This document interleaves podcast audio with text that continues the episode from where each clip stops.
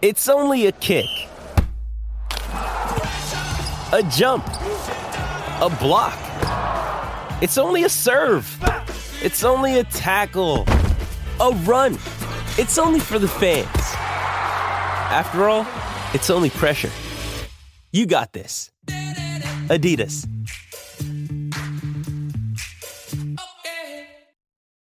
When you need mealtime inspiration, it's worth shopping Kroger, where you'll find over 30,000 mouthwatering choices that excite your inner foodie. And no matter what tasty choice you make, you'll enjoy our everyday low prices, plus extra ways to save, like digital coupons worth over $600 each week. You can also save up to $1 off per gallon at the pump with fuel points. More savings and more inspiring flavors make shopping Kroger worth it every time. Kroger, fresh for everyone. Fuel restrictions apply. With threats to our nation waiting around every corner, adaptability is more important than ever. When conditions change without notice, quick strategic thinking is crucial. And with obstacles consistently impending, determination is essential in overcoming them. It's this willingness, decisiveness, and resilience that sets Marines apart. With our fighting spirit, we don't just fight battles, we win them. Marines are the constant our nation counts on to fight the unknown. And through adaptable problem solving, we do just that.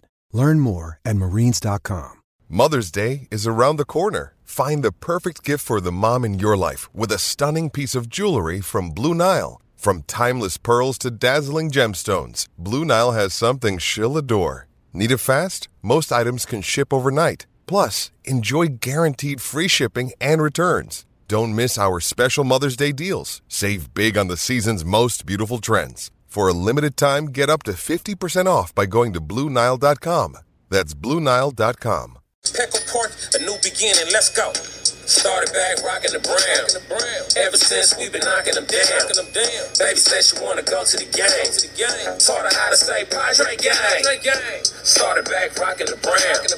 Ever since we've been knocking them down. Mitchell and Ness with the old school name. All of the homies holler Padre gang. Yeah, they. What's up, everybody? Welcome to episode 233 of the Talking Friars podcast and YouTube show. I'm your host, Ben Fadden. Padres just took three out of four against the Arizona Diamondbacks. One today, six to one. One yesterday, two nothing. Then one on Friday, 12 to three. After having that team meeting, I believe before Friday's game, win those three games. Now they have the off day. Then they have the Cardinals series. Uh, things are looking good right now. I think it was a good San Diego sports weekend, if you ask me. Uh, the Padres now sit in the second wild card spot ahead of the Philadelphia Phillies. They're a half game ahead of the Phillies, and they are two and a half games ahead of the Milwaukee Brewers for the final wild card spot. So things look good right now. Um, obviously, things can change. The Cardinals are a better team than the Diamondbacks, but obviously, what we're focusing on today is this Diamondback series, and things went well for the most part. Uh, I thought it was led by the starting pitching, just starting off here. Darvish, Musgrove, Snell combined the last three days, 19 innings, one earned run. Sign me up for that. Yu Darvish today gave up one hit. Joe Musgrove yesterday, six solid innings. Blake Snell, seven innings in less than 100 pitches on Friday. That's what led the series, I think. There's some other, you know, main uh, storylines, main positive takeaways from this series, I think. Uh, I think one of them is definitely Juan Soto. Looks like he's back. Thank you, John Schaefer, by the way, saying that they should sit him on, I think, Friday. And since then, he's been pretty much on fire. Homered today, three hits today. Uh, on Friday, he was using the opposite field. So he looks like he's taking much better swings at the plate. Um, none of the that like weak groundouts to the pitcher like we saw in the ninth inning on Thursday. So there's a lot of good positive takeaways I think from this series. The main two ones are probably starting pitching, Snell and Musgrove bouncing back, um, and then Juan Soto and the rest of the offense as well. Hit hit a good amount of home runs uh, in this series. Manny homering today, Soto homering today, uh, Campy homering yesterday, Nola homering on Friday. There was one other guy that homered on Friday. Uh, Brandon Drury hit two home runs. Duh. So a lot of home runs in this series. So offense was great. Bullpen for the most part I thought was good. Uh, and then the starting pitching uh, bouncing back. So let me know your thoughts in the comments here live on YouTube. Let me know what you're thinking. Any questions?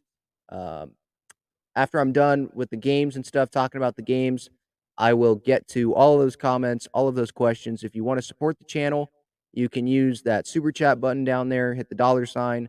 Uh, also, on other videos, you can use the super thanks button. I appreciate that. This episode is brought to you by Gaglione Bros famous cheesesteaks and garlic fries. GaglioneBros.com is their website. They're located on Friars Road, inside Snapdragon Stadium, and inside Petco Park. Great uh, fries, cheesesteaks, cheesesteak fries. Uh, I love it. I recommend you uh, check them out. They were in Snapdragon yesterday. I was there for the Wave game. I know this isn't, um, you know, a San Diego sports podcast. It's more Padres, uh, but I don't have a Wave show. Maybe in the future, but uh, I did want to shout them out real quick. That environment was nuts. Uh, a great one nothing win over Angel City. Kailen Sheridan, best goalie in the league. Jaedyn Shaw, 17 years old with the go ahead goal. Uh, yeah, San Diego sports, it's not in a bad spot, um, contrary to someone's belief. He shall not be named. You know what I'm talking about uh, if you're on Twitter, I, at least I think. Scroll down in my profile, you'll see what I'm talking about. Um, okay. So let's I want to act usually I'm going backwards. So if it's like a four game series, I go Sunday, Saturday, Friday, Thursday. But since I think the team meeting part and Bob Melvin calling out the players was important here, I'm going to go Thursday, Friday, Saturday today. Uh, I think that makes more sense for this episode. So on Thursday, obviously, the Padres lost 4 nothing. Uh, it was the second time in two weeks that the Padres were shut out by a Diamondbacks pitcher making his big league debut. Both of them went seven innings. Ryne Nelson a couple weeks ago. Uh, and on Thursday, it was Drey Jameson. That was one of the low points probably of the season. They let Jameson go seven innings, no runs, two hits, walked only one guy, struck out five of them. Uh, Bomel said post game, it didn't even feel like we even put up a fight. Um, and he was right. You know, it was just pretty lifeless. Just look at that ninth inning. I know Drey Jameson wasn't pitching in that ninth inning, but I think it was the two, three, and four hitters. And it was like they just wanted to get out of there. Uh, Juan Soto, obviously, you turned it around this weekend. So Thursday doesn't seem like that big of a deal anymore. Um, it could have been a big deal if it would have spiraled from there, obviously. But like the ninth inning, just weak ground ball, almost like a Hosmer type ground ball to the pitcher, and he's out. Um, just there were a lot of there were a lot of at bats where guys were just expanding the zone. I thought, um, and that was just not the way to start off the series. That's not a way you're going to win games offensively if you're going to do that consistently. Uh, just some that stood out to me. Brandon Drury, I think there was a fastball in when the pitch was wanted to be away. Uh, supposed to be away, swung at it, weak pop up second. Um, it was either Drury or Myers. I forget who it was, but that's what happened there. Grisham struck out a couple times looking. By the way, another positive takeaway in this series Jose Azocar is probably the center fielder now, starting center fielder. He's deserved it. Uh, in this Arizona series, I think he hit 500. Um, I believe after Friday's game, he was hitting three, or excuse me, hitting 483 since August 20th. So he's definitely earned that starting center field position. Uh, but getting back to Thursday in the offense, it was just pretty uh, pathetic, I think. I can find, let me try to find the Bob Melvin audio real quick because he, you could tell that he was irritated. I think if you look at the video as well, which is out on my social media channels at Talking Friars on Twitter and Instagram, he was irritated. Um, just you could see sometimes in Bomel's voice, you can't really hear it. But if you looked at his responses to the media and, and just his facial expression, he was not happy. So here is Bomel. Here's the audio. This was after Thursday night's loss saying that the team looked flat, uh, pretty much calling him out. I'm pretty sure he called the team out as well before he even talked to the media, but this was him. How frustrating is it not to be able to get anything going against? Very, very frustrating. Didn't even felt like we even put up a fight. So that's uh, can't play this way, especially this time of year. There you go. Can't play this way this time of year. I totally agree. And the Padres players had a players only meeting, I guess, before Friday's game. And Joe Musgrove spoke. Don't know who else spoke, but Dennis Lin in the Athletics said Joe spoke. And it was more about egos uh, and just you know doing your part, doing what has to be done to help the team win. And from what Dennis Lin said and what Joe was saying in quotes, it looked like guys were more focused on personal stuff. At least some guys get, and that just got in the way of the team and what it has to take for the team to win consistently. Uh, here was Joe Musgrove. This was in the Athletic to Dennis Lin. Said, "quote Our struggles right now are not from a lack of preparation, our personal desires or hopes or wants. Dot dot dot. It's becoming more of a front focus than just meeting the demands of the game. So personal desires in front of the team. And obviously I see that quote and I immediately think, okay, who are putting their personal desires ahead of the team? It was hard for me to even think about who would. Like usually you'd think it's the guys that are struggling. So is it Juan Soto? I mean, he's under contract for two more years after this year. It's not like he's a free agent at year's end. He seems, I mean, I think it's just a really bad slump. I don't see him putting personal desires ahead of the team there. Uh, you look at, you know, free agents that are going to, or guys that are going to be free agents at the end of the season, like uh, Mike Clevinger, Sean Manaea, Nick Martinez, if because he, he has the option, uh, Profar if he uh, declines his player option. Guys like that.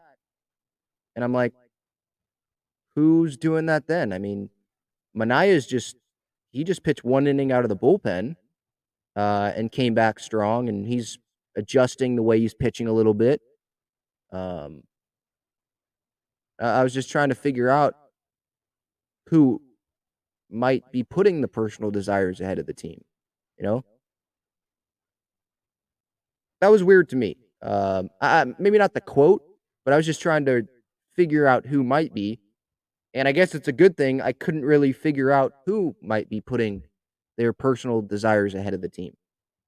Um, so, look, at the end of the day, Padres took three out of four after their team meeting on Friday to address the egos and all that stuff.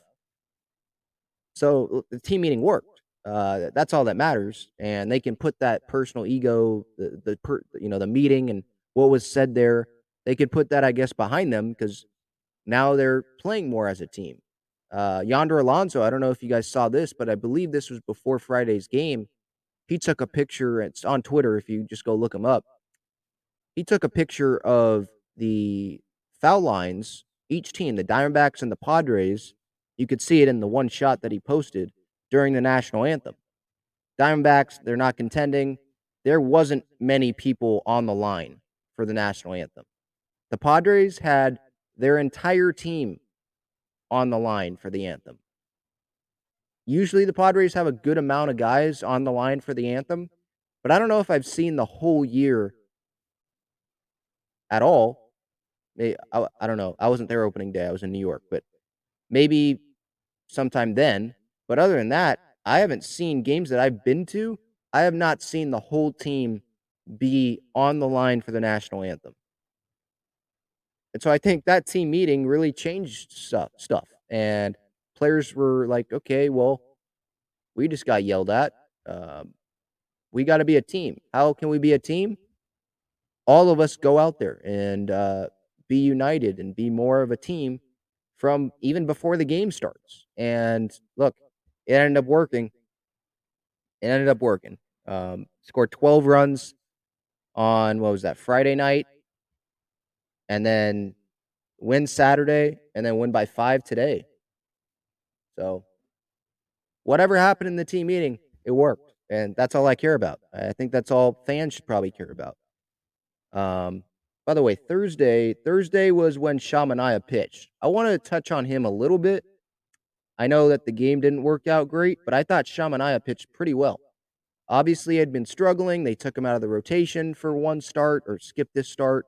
Had that one inning out of the bullpen against the Dodgers. It was probably his bullpen day, so they just had him throw. And I think that ninth inning, game was over already. Um, and now he starts. Then he starts Thursday. Five innings, two earned runs, doesn't walk anyone. Um, struck out three guys. Yeah, he gave up two home runs, but those were a couple of mistakes. Whatever. Uh, look, you take. I'll take five innings, two runs out of Sean Manaea every time out. Um, what I liked from him, at least early on, he was kind of varying his deliveries. Um, I said this on Twitter while I was clipping the, uh, the some of the plays in the game. Some of his pitches, it was just the regular windup. Some it was like a Yu Darvish kind of hesitation. I know Manaea's a lefty, but it was kind of that Yu Darvish hesitation. And then there were some where it was like a Tim Hill quick pitch. You know how Tim Hill quick pitches sometimes? That's what I saw from Manaea a little bit. Um, so I think that maybe fooled some Diamondbacks guy or took them by surprise a little bit, and that gave him success. I don't know if it was the third inning, I don't remember, but maybe it was since the third inning in that start, he stopped doing it. Like he stopped uh, varying the deliveries. It was just more of regular delivery. I wish he would have varied it and continued to vary the delivery throughout the start, but hey, I'm still going to take five innings, two runs. I guess I'm nitpicking a little bit there, but I, will take that any day. Um, I, I, thought that was really, really encouraging from Sean. You know, he really struggled, really struggled. There were obviously fans saying that he should not pitch the rest of this year uh, in the rotation. You know, just skip him.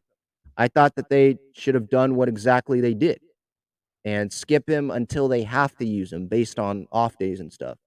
I was fine with them using them or using Manaea uh, when they had to. I wasn't so big on like bringing up Reiss Knehr and not pitching Manaea at all. I think you have to use him, but I, I think that it was smart the way that they did it. Give him that one inning against the Dodgers didn't really matter. Just throw him out there, maybe get some things working, and then bring him out against the Diamondbacks. It's not as strong of as an, of and his opponent. Um, he had a couple weeks to work with Ruben Niebla and Ben Fritz, the bullpen coach, and whoever to work on his mechanics and stuff. I thought that was a good time to throw him out there, and it definitely worked. So props to Sean Manaea there. Um, yeah, I mean, that was the positive. That was the only positive I took from Thursday. And then Friday, Saturday, Sunday, obviously, it was a much, much better series. Uh, by the way, MCC 951 here asked a question here. Machado is great on the field. How is he as a clubhouse leader?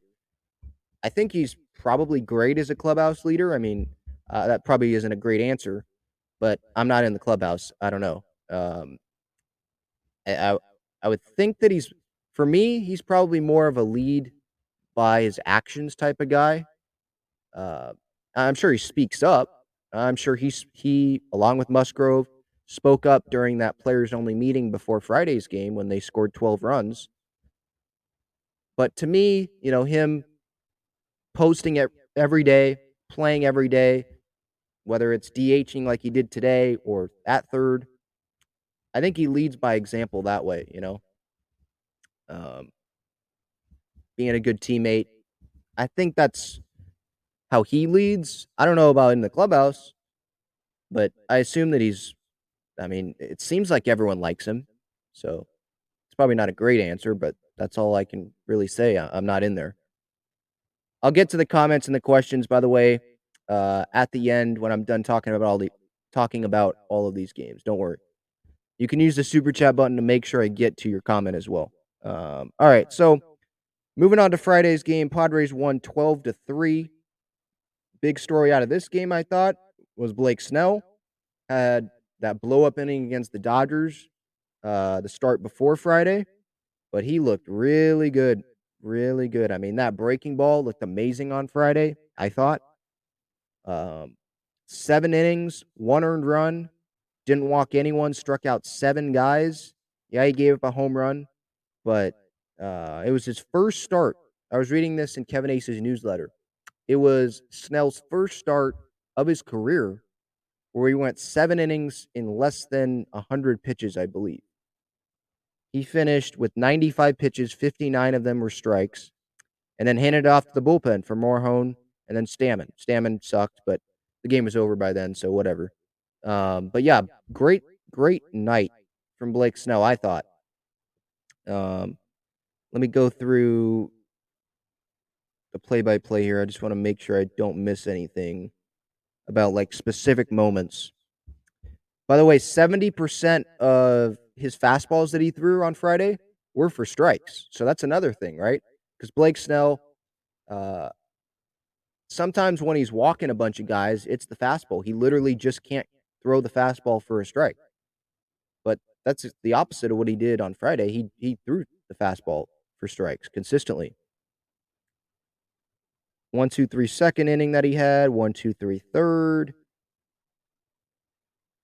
Gave the home run to Christian Walker, uh, but then struck out Carson Kelly, the next batter. When he allowed that double to Corbin Carroll, got right out of it with the ground ball in the fifth. So limiting, you know, the trouble. One, two, three, sixth inning. And then again, he had the double, gave up the double to Dalton to uh, Dalton Varsho in the seventh, uh, and then got Alcantara to line out to center. So a very, very encouraging start, I, I thought, from Blake Snell. Uh, get feel free to give your thoughts on his start uh, in the comments, and I'll get to that. And obviously, you know the offense. Holy cow, the offense broke out. You know, Brandon Drury, two home runs in this game. Austin Nola homered, fourth home run of the year. I didn't know he already had three home runs before that. Like he is, he has no power. Uh, at least that's what we know him for. Uh, and then Juan Soto, obviously, big takeaway there. Uh, one of the big takeaways from Friday's game, I thought, just him taking it the opposite way is what I took from that game and he took it. He took that away from it as well. I believe he said post game, like he was more encouraged by his line out in whatever inning that was to left than his RBI single uh, to center in I think the fifth inning where Nola scored. And I, I kind of agree with him because you know it was a blowout. RBI single, okay, that's not a huge difference. But him going the opposite way, like and hard, not a weak pop up or anything, going the opposite way, like to the warning track. We haven't seen that in a long time from Juan. And so, us seeing that, that that's obviously huge. Um, because when he does go the opposite way, you go back to Washington from like 2019, 2021, like his best years so far in the big leagues. Um, he was going to the opposite way more than he has this year. And more than definitely he has with the Padres so far this year, uh, since he was traded from the Nationals. So when he's going the opposite way, what that tells me is that's probably when he's at his best. Kind of like Will. I know Will's not a lefty, but when he's going the opposite way as well to right center, feels like to me that's when he's at his best as well. So very encouraged from what I saw from Juan on Friday and the rest of the weekend. Obviously today he had a huge day, three hit game. Um, so there was a lot to take from set, a lot of uh, encouraging things to take from Friday night. Jose Azocar, another one, three for four on Friday. And like I mentioned earlier, after Friday's game, since being called up on August 20th, he was hitting 483. And I'm sure that average is higher now because he hit 500 during this Diamondback series, I believe. So, yeah, it's um very encouraging. Know, nothing against Trent Grisham, but right now the Padres, uh, I guess now you could say they're fighting for the second wild card spot. They're also, you know, they're still fighting to get in. Because they're still fighting to get in and they're fighting for playoff positioning and all that, like You got to play the best guy. It doesn't matter who the name is, who's contributing more, who's helping the team win more. Jose Azocar is good in the outfield. He has ridiculous speed.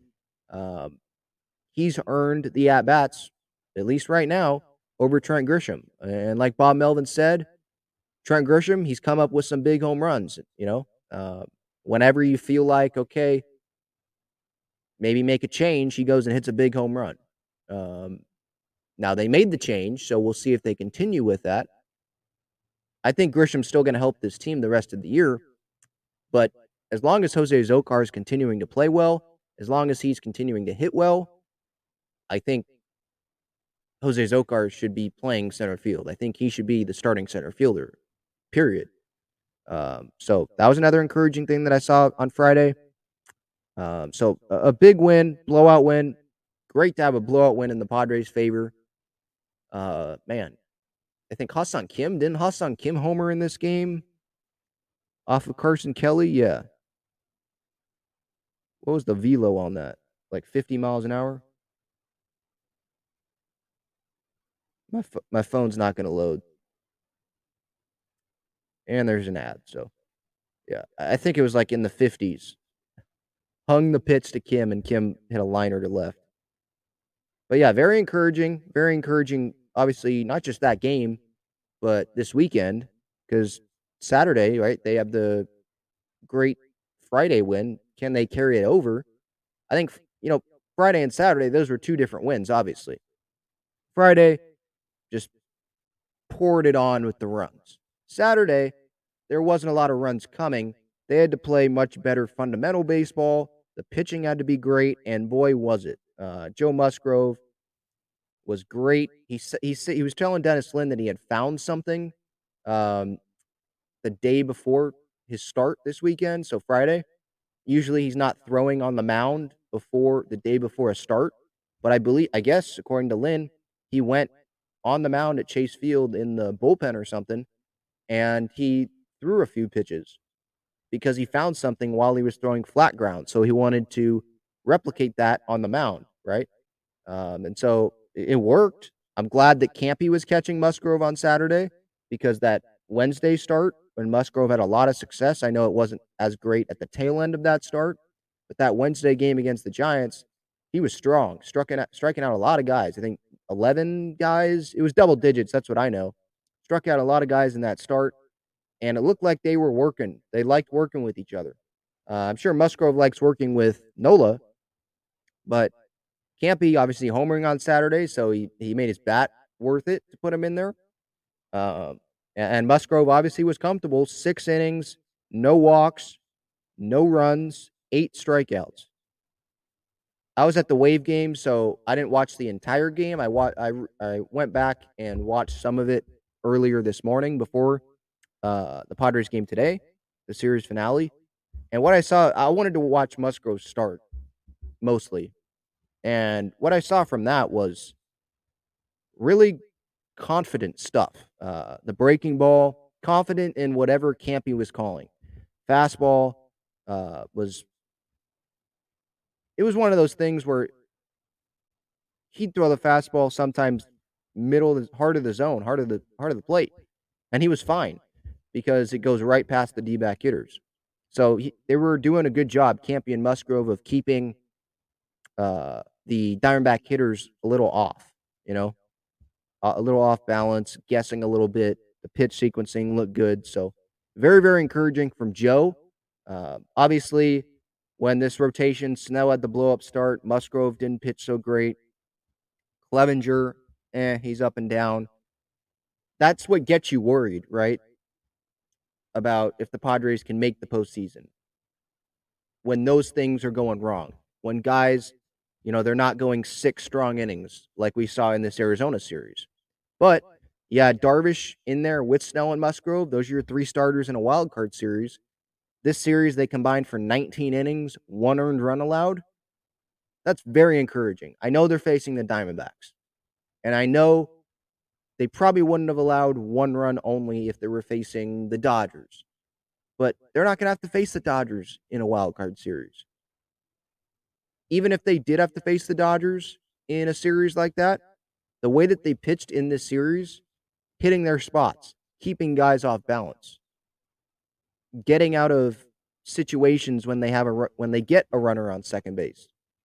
Doing that stuff, you're confident in them when they take the mound, regardless of who they face. At least I am. If they're going to pitch like that, now it's just the question of if the offense, at the same time as the starters, right, can score runs as well. They can have that. Obviously, you want that combination to happen as the season comes to an end and they go into October, assuming they make the postseason. If that combination happens, they can beat anyone. Maybe other than the Dodgers, I still don't think they can beat the Dodgers at least right now. But they just have to prove it um, until I can believe that, to be honest. But anyone else, I think they can beat. Maybe I'm an idiot for that, but I think I'm confident in this team when things are going well, when the starting pitching is pitching the way that they did this weekend, especially Friday, Saturday, Sunday. And Manaea, use him out of the bullpen, um, probably in the postseason. If he pitches, very varies his deliveries. I really like where this team is at. Obviously, there's still 15 games left after today. And so the starting pitching could go back down or it could continue trending up or stay at where it's at. Um, things can change, but obviously I'm reacting to what I just saw this weekend. And what I just saw from the starting pitching staff this weekend was very encouraging. It was very solid, a great weekend from the starting pitching. Um, Nick Martinez, by the way, I want to shout him, him and Hader. Three combined innings out of the bullpen. Martinez, 15 pitches, two innings on Saturday night. No hits, no runs, struck out two guys, didn't walk anyone. Hader gave up a hit, but then immediately got the save. Uh, obviously, no runs, no walks, struck out a guy. So, encouraging all around on Saturday night from the pitching. And Josh Hader, I've already said it, he's back. I know he's back. The fastball, I think he used 17 out of his, or how many pitches he throw? 15? 14 out of his 15 pitches that he threw, uh, I believe, were fastballs. When that fastball is working, and you can complement that with the changeup as we saw in Seattle, or the slider for a strike, or maybe a little below zone, fool some guys. He can be the best reliever and the best closer in baseball. Um, so very encouraging from what I saw from the guys on Saturday. Uh, and you know, grinding out wins, right? Obviously, like I mentioned, Friday and Saturday's offensive wins or their offensive performances were different. They're opposite, right? Friday, a lot of runs. Saturday wasn't so much, but they beat Zach Gallen. Zach Gallen didn't make it through six on Saturday night against the Padres offense. Um, they're going to have to face some Zach Gallens in the postseason, you would think. And so proving that you can win against some, you know, a, a Zach Gallen type arm like that, I think that's that's big for the players. You know, the confidence in the players, confidence for the front office, the coaching staff, all that. Obviously, there's confidence from us. At least I was I gained some confidence in this team from Saturday's win, being able to play clean baseball. Pitching staff was great, and the offense was able to grind out a win against the best pitcher in baseball probably for the last month and a half or so. Guy like never gave up a run. They did that. Uh, it shows that they can do it. It's just obviously a matter of consistency, as it is with every team. Uh, so after Thursday's bad loss, winning Friday and Saturday was big. Obviously, though, winning today, that's what we really wanted. Take this series, take three out of four, especially when the Yankees were able to come back today. They were losing. Kolten Wong had that home run during my pregame show. They were losing, came back, and they were able to knock off Milwaukee 12 to 8. Aaron Judge hit two bombs. He now has, I believe, 59 home runs on the year. Babe Ruth hit 61 years, so he's one away from that. He's two away from the Yankees' all time single season record of Roger Maris, 61 bombs. I believe that's the American League record as well. Uh, certainly seems like he's going to get to it. Has like 19 games left to get three home runs to break the record. Um, so, especially getting back to the Padres, especially on a day where the Yankees were able to help out the Padres finally after losing the first two games of the series, Padres winning today gave him that extra game ahead of Milwaukee, two and a half up now instead of just the game and a half. Um, and obviously, that is huge because you never know what's going to happen later in the season when the Padres have to face the Dodgers again and the Cardinals these next three games. And Milwaukee, I believe, still has some series against uh, the Pirates and the Reds, I believe. Don't quote me on that. I believe that's what they have. Uh, Darvish was tremendous today. He had a perfect game uh, through 13 batters.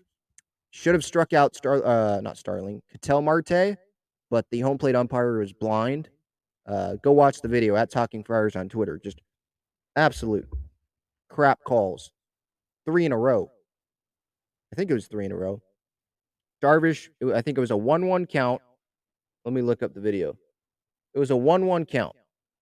And he struck out Ketel Marte. He threw four strikes in that at bat. But in the scorebook, it was a walk because the home plate umpire couldn't see. Let me look up that video. So, okay, so it's a 1 1 count.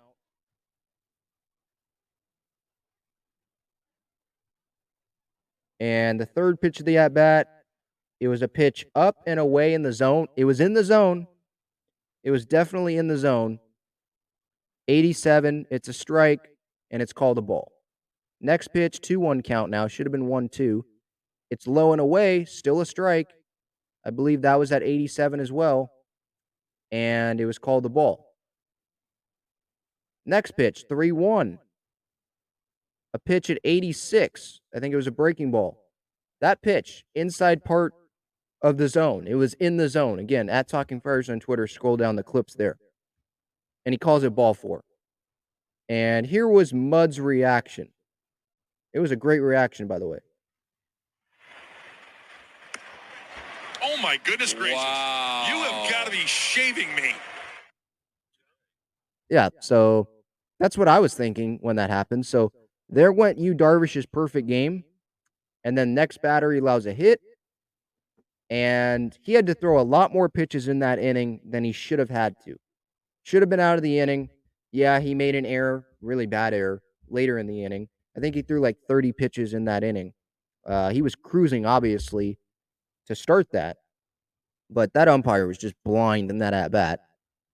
The the Diamondbacks had like a eye care or they, they had some uh, advertisement behind home plate sometimes during the game for glasses or something.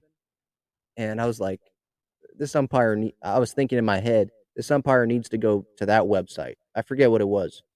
Or maybe it was like some like glasses insurance or something. It was kind of funny. Um, I don't know if that ad was up during that at bat, but it was it was like, come on. I, I get that home plate umpiring is hard. I've never done it at the big league level, but that that's kind of like my point. Like the ro- with the robot umps, it's so hard now with Yu Darvish's movement on pitches and guys throwing 101 and stuff with two seamers, you know, darting out of the zone at the last second that you call a strike. Like this stuff now, it's like the umpiring behind home plate. It's like it's not meant for humans to do. Like these robot having the automated robot system do it, which I believe they're testing in the Arizona Fall League later this year. Um, that's what should be doing it. It should be a system, like in tennis. It shouldn't be a human. They don't have that anymore. They don't have a human judging if it's in or out, right? Or if if they do, they might still have that person doing that, sitting up in the chair. But if they do, they have the replay system where it shows where the ball hit. And so immediately the umpire can say, okay, the ball was out. Award the point to this person.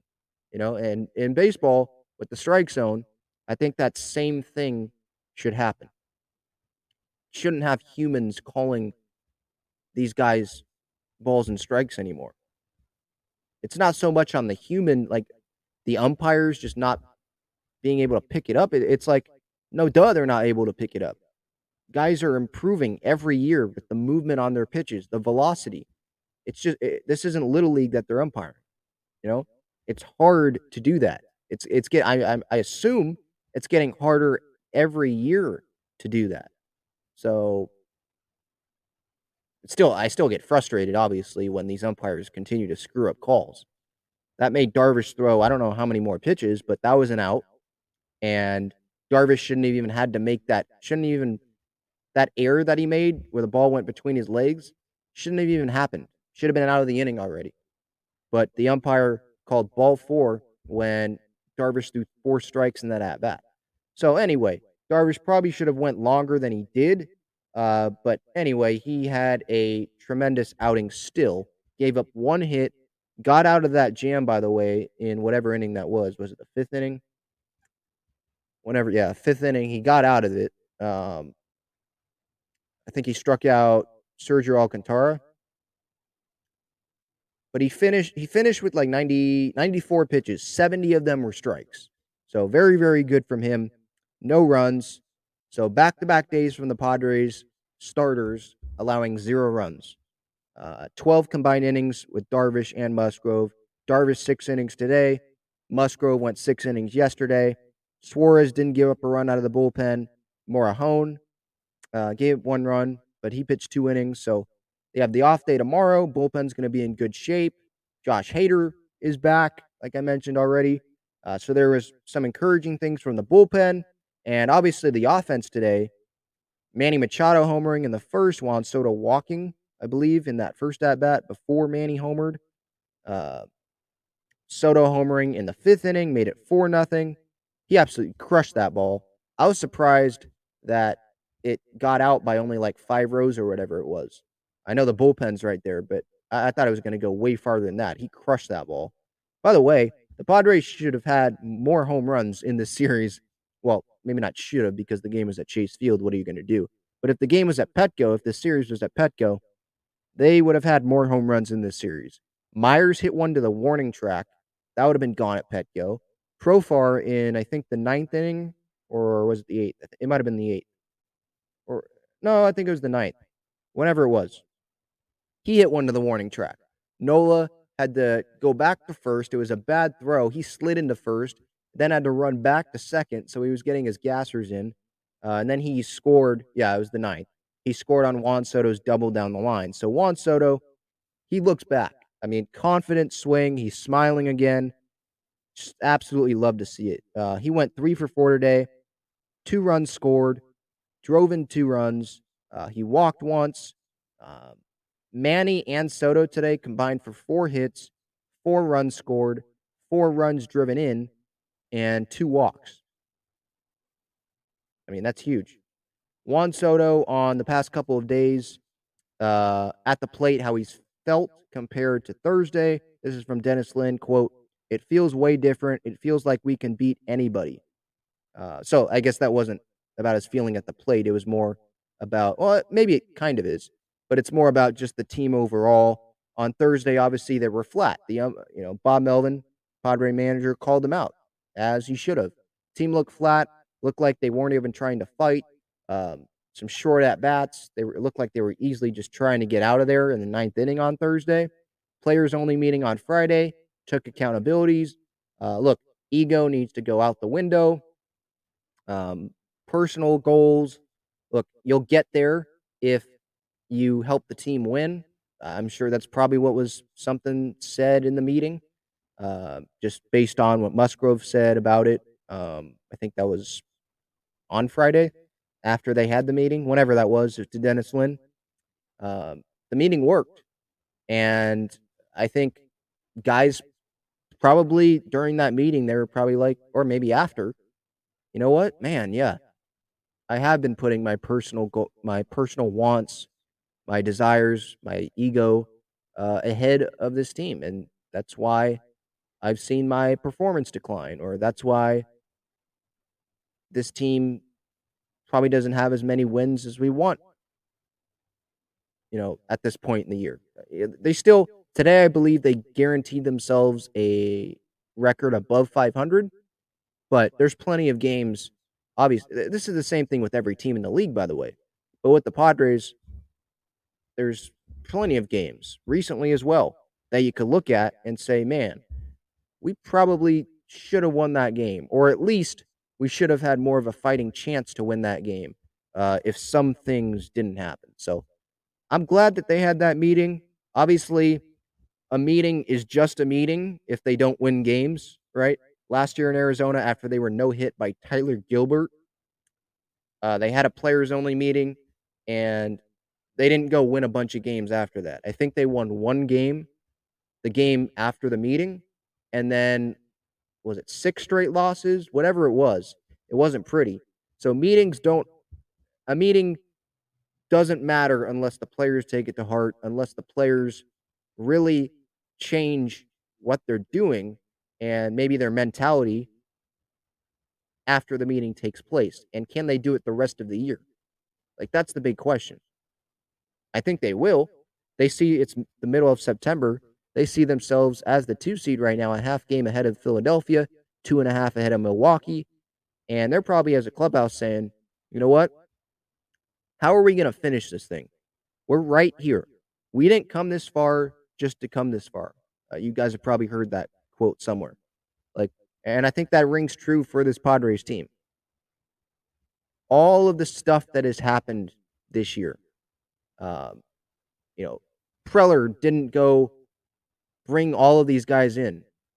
Didn't go bring Soto in, Melvin, Drury, Bell, Martinez, Manaea, Hader, down the list. Garcia, Suarez, uh, down the line, just a bunch of guys. Jorge Alfaro didn't bring all of these guys in to have a playoff spot in mid-September, but don't make the playoff. End up not making the playoffs at the end of the season, right?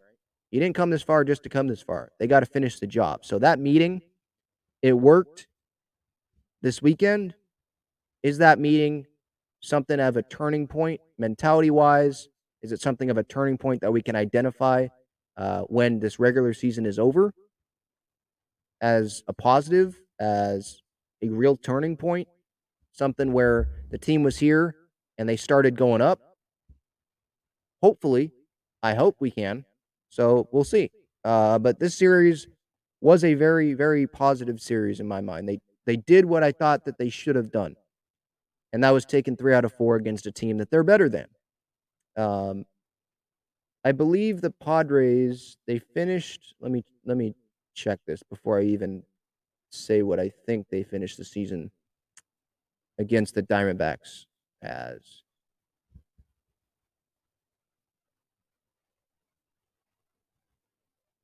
I saw it somewhere here.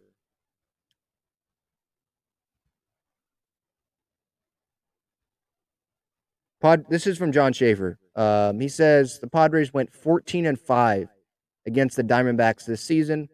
Their most wins against any opponent since going 14 and 4 against the Giants in 2007. Obviously, they didn't make the postseason in 2007. That was, I believe, the play-in game, the game 163 year, where Matt Holliday didn't touch home plate. But yeah, 14 and 5 against the Diamondbacks, that's something they didn't do last year, obviously, right? There's a bunch of games against the Diamondbacks, against the Rockies, that they didn't win. And those are games that, you know, the Dodgers of the world do win. The good teams beat the bad teams. I know that sounds obvious, like no duh, but it's it's true. Um, you don't have to beat the, the bad teams all the time. You know, the I think the Pirates swept the Dodgers at one point this year.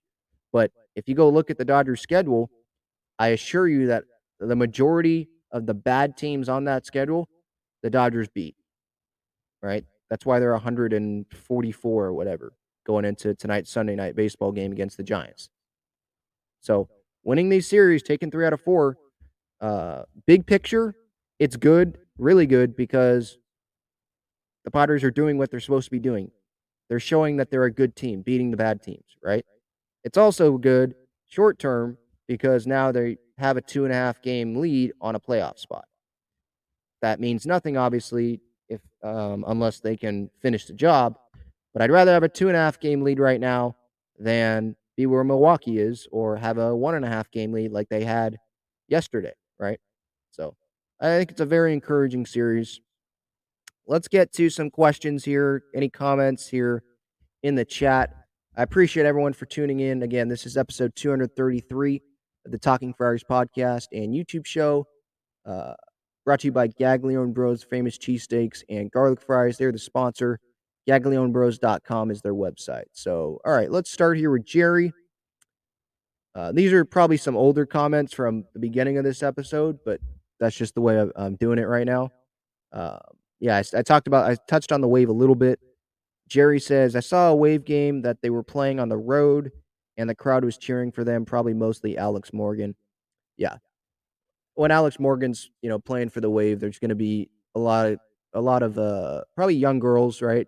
Cheering for Alex, um, uh, in road games. The atmosphere was amazing. Uh, the players, Kailen Sheridan, the goalie, was out there for a long time with fans uh, after the game. Alex Morgan was uh, taking pictures and signing autographs with fans for a while after the game as well. Uh, what a first night for the Wave at Snapdragon. I mean, probably it could have gone better if you asked the players because it wasn't their best game. Uh, but in terms of selling out the crowd, winning, beating uh, the LA team, um, having having a win that no one's going to forget. You know, it, it wasn't just a a four one win or something where I guess you could remember it, but a one nothing win. You had the 17 year old score on a header, and he had Kailen Sheridan make a block on a penalty kick, two blocks on the same play, uh, the same penalty after the same penalty kick. So it was very it was a very memorable win, very memorable uh, Snapdragon Wave debut. That was the first event held there with a actual packed crowd. Because remember, the San Diego State football game, it wasn't that packed because of how hot it was. Maybe it was packed. It was packed on the concourse, but like this was the first time that the stands were packed, and that it was like an actual amazing atmosphere. So that was cool to be a part of. I went. That was an amazing night to be a part of. Uh, Iris says, nice win. MCC 951, great weekend. CCECDC says, go Padres. Iris says, I've been over Trent Grisham for two years, 2020. Any award winning is considered fool's gold. That gold glove, that Dodgers World Series, lol.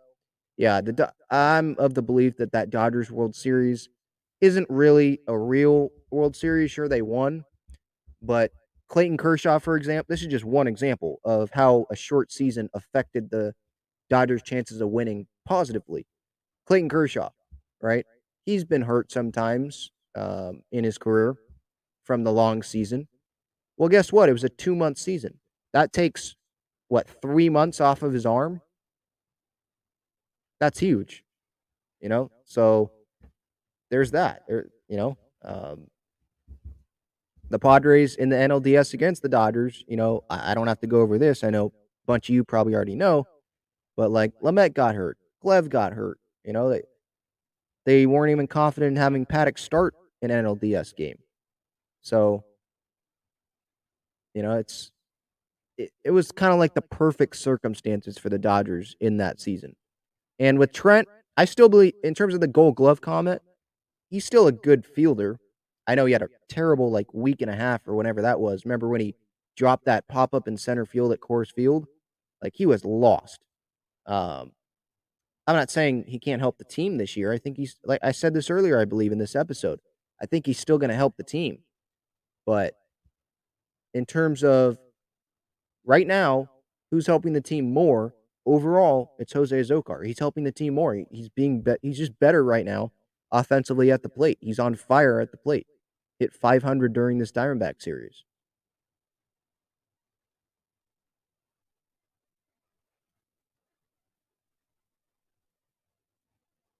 Irie says, touching back on Myers, remember Bell is a rental. Myers is outstanding first baseman. Who would honestly be cheaper? And it's not like Josh Bell's raking for us. Yeah, I agree. Um, I think the Padres are going to try to bring Drury back, at least now, more than Bell.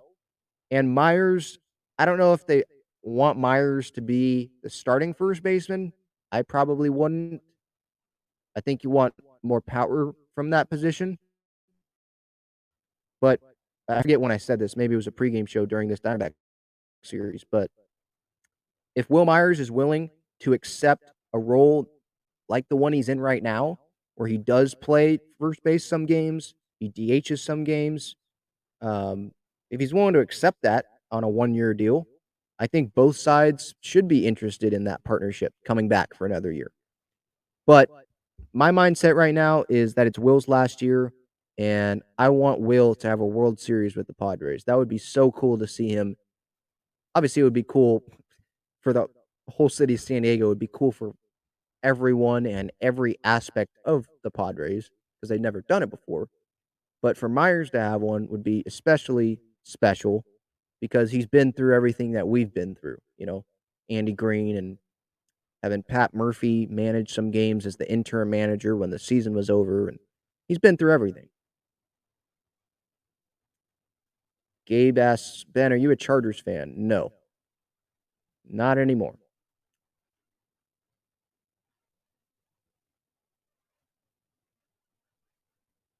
Irie says, keep Azocar, bench Trent, then the offseason acquire Bryan Reynolds, whatever it takes to get that $6.3 million contract from the Pirates.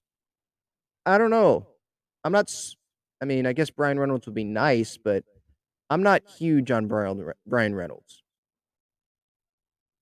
Remember when there were some people that were willing to give CJ Abrams up for Bryan Reynolds?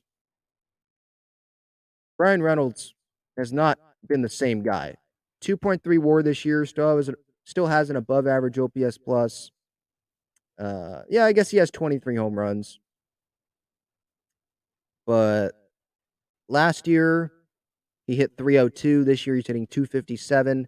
On base percentage last year was 390. This year it's 335. His OPS last year was 912. This year it's 782. I wouldn't be opposed to Bryan Reynolds, but I don't know if the Padres even have enough now uh, because the Pirates were asking for too much even when the Padres had Abrams and Gore and everyone still.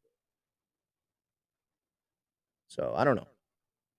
I, I don't think they'd get Bryan Reynolds, but that's obviously conversations we can have when the season's over. Luis asks, "You think the Padres are going to make the postseason?" Yes. Anyone that's been watching or listening, they know that I've been saying that I think they're going to make the postseason for months now, probably. I've never, at least I don't remember me saying this. I don't remember me saying this season ever that the Padres are not going to make the postseason. I probably said that it's it's going to be harder, especially like when the Tatis suspension happened and all that. But I've never said the Padres are not going to make the the postseason, or I've never said I don't think they're going to. I've always had the faith, uh, even when Soto's been in this big slump and Kim was slumping, and they were getting crushed by the Dodgers uh, in those series, you know, losing the series, those back to back weekends. I've always said that they're, I, I still think they're going to make the postseason because Soto's going to play better. Starting pitching is going to be better consistently. Look what's happened. That's it. I know it's one weekend, but things are getting better. The players are performing like we're expecting them to perform. And they're in the second wild card spot now. It's crazy what keeping the faith does. Luis says they have to make it to the wild card. I agree. If they don't make the postseason, uh, I'm probably going to be speechless.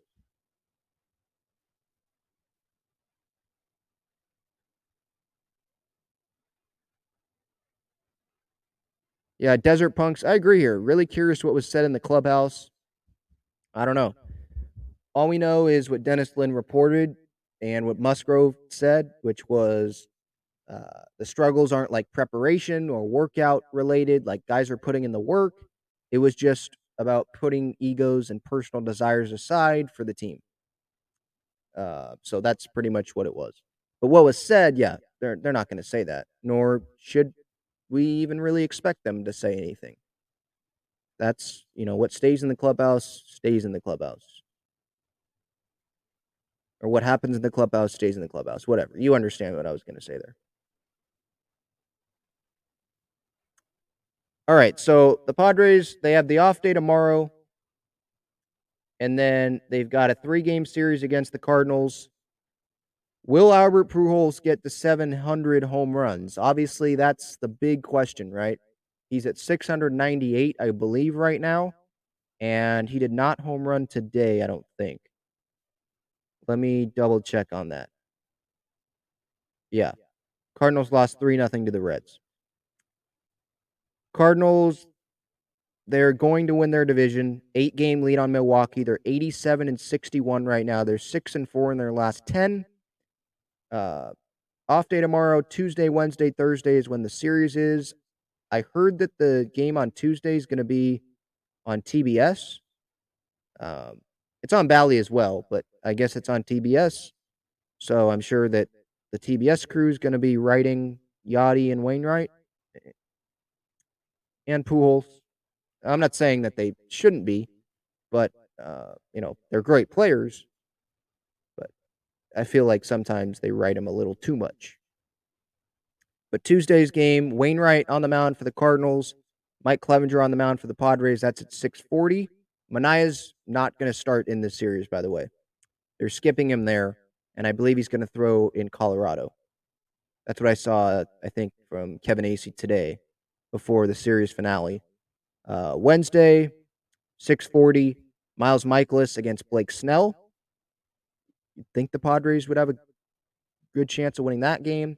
And then Thursday, 110, or Jack Flaherty, excuse me, on the mound for the Cardinals against Joe Musgrove. That's going to, you would think that's going to be a good pitching matchup. So I would think it's going to be a competitive series. After that three game series, the Padres have three games against the Rockies in Colorado before coming back home and I believe playing the Dodgers.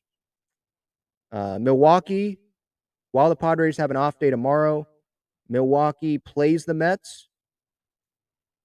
They have, is it three games against the Mets?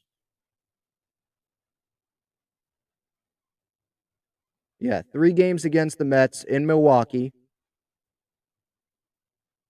And then they've got four games against the Reds. So, yeah, there's that Red series I was talking about. So, the Brewers' string of good teams is going to end after this Met series that they play. So, we'll see. Uh, I, I definitely anticipate the standings changing, not in terms of teams making it. Uh, maybe the Brewers make it over the Phillies or something, or the Phillies take the five spot over us and we're the six spot. But personally, I think that the games, like how many games back the last team out uh, finishes, I don't think it'll be two games or two and a half. I think it'll change. I don't know to what, but I doubt it'll be at how many it is right now. But as I talk right now, as I end this episode, the Padres have a two and a half game lead on a playoff spot. They have a half game lead on Philadelphia for the fifth seed. And if the season ended today, it doesn't. But if the season ended today, the Padres would play the four seed, which is, I believe, the Atlanta Braves. Let me check that real quick just to make sure. I believe the Mets still lead the National League East, despite getting swept by the Cubs this past week.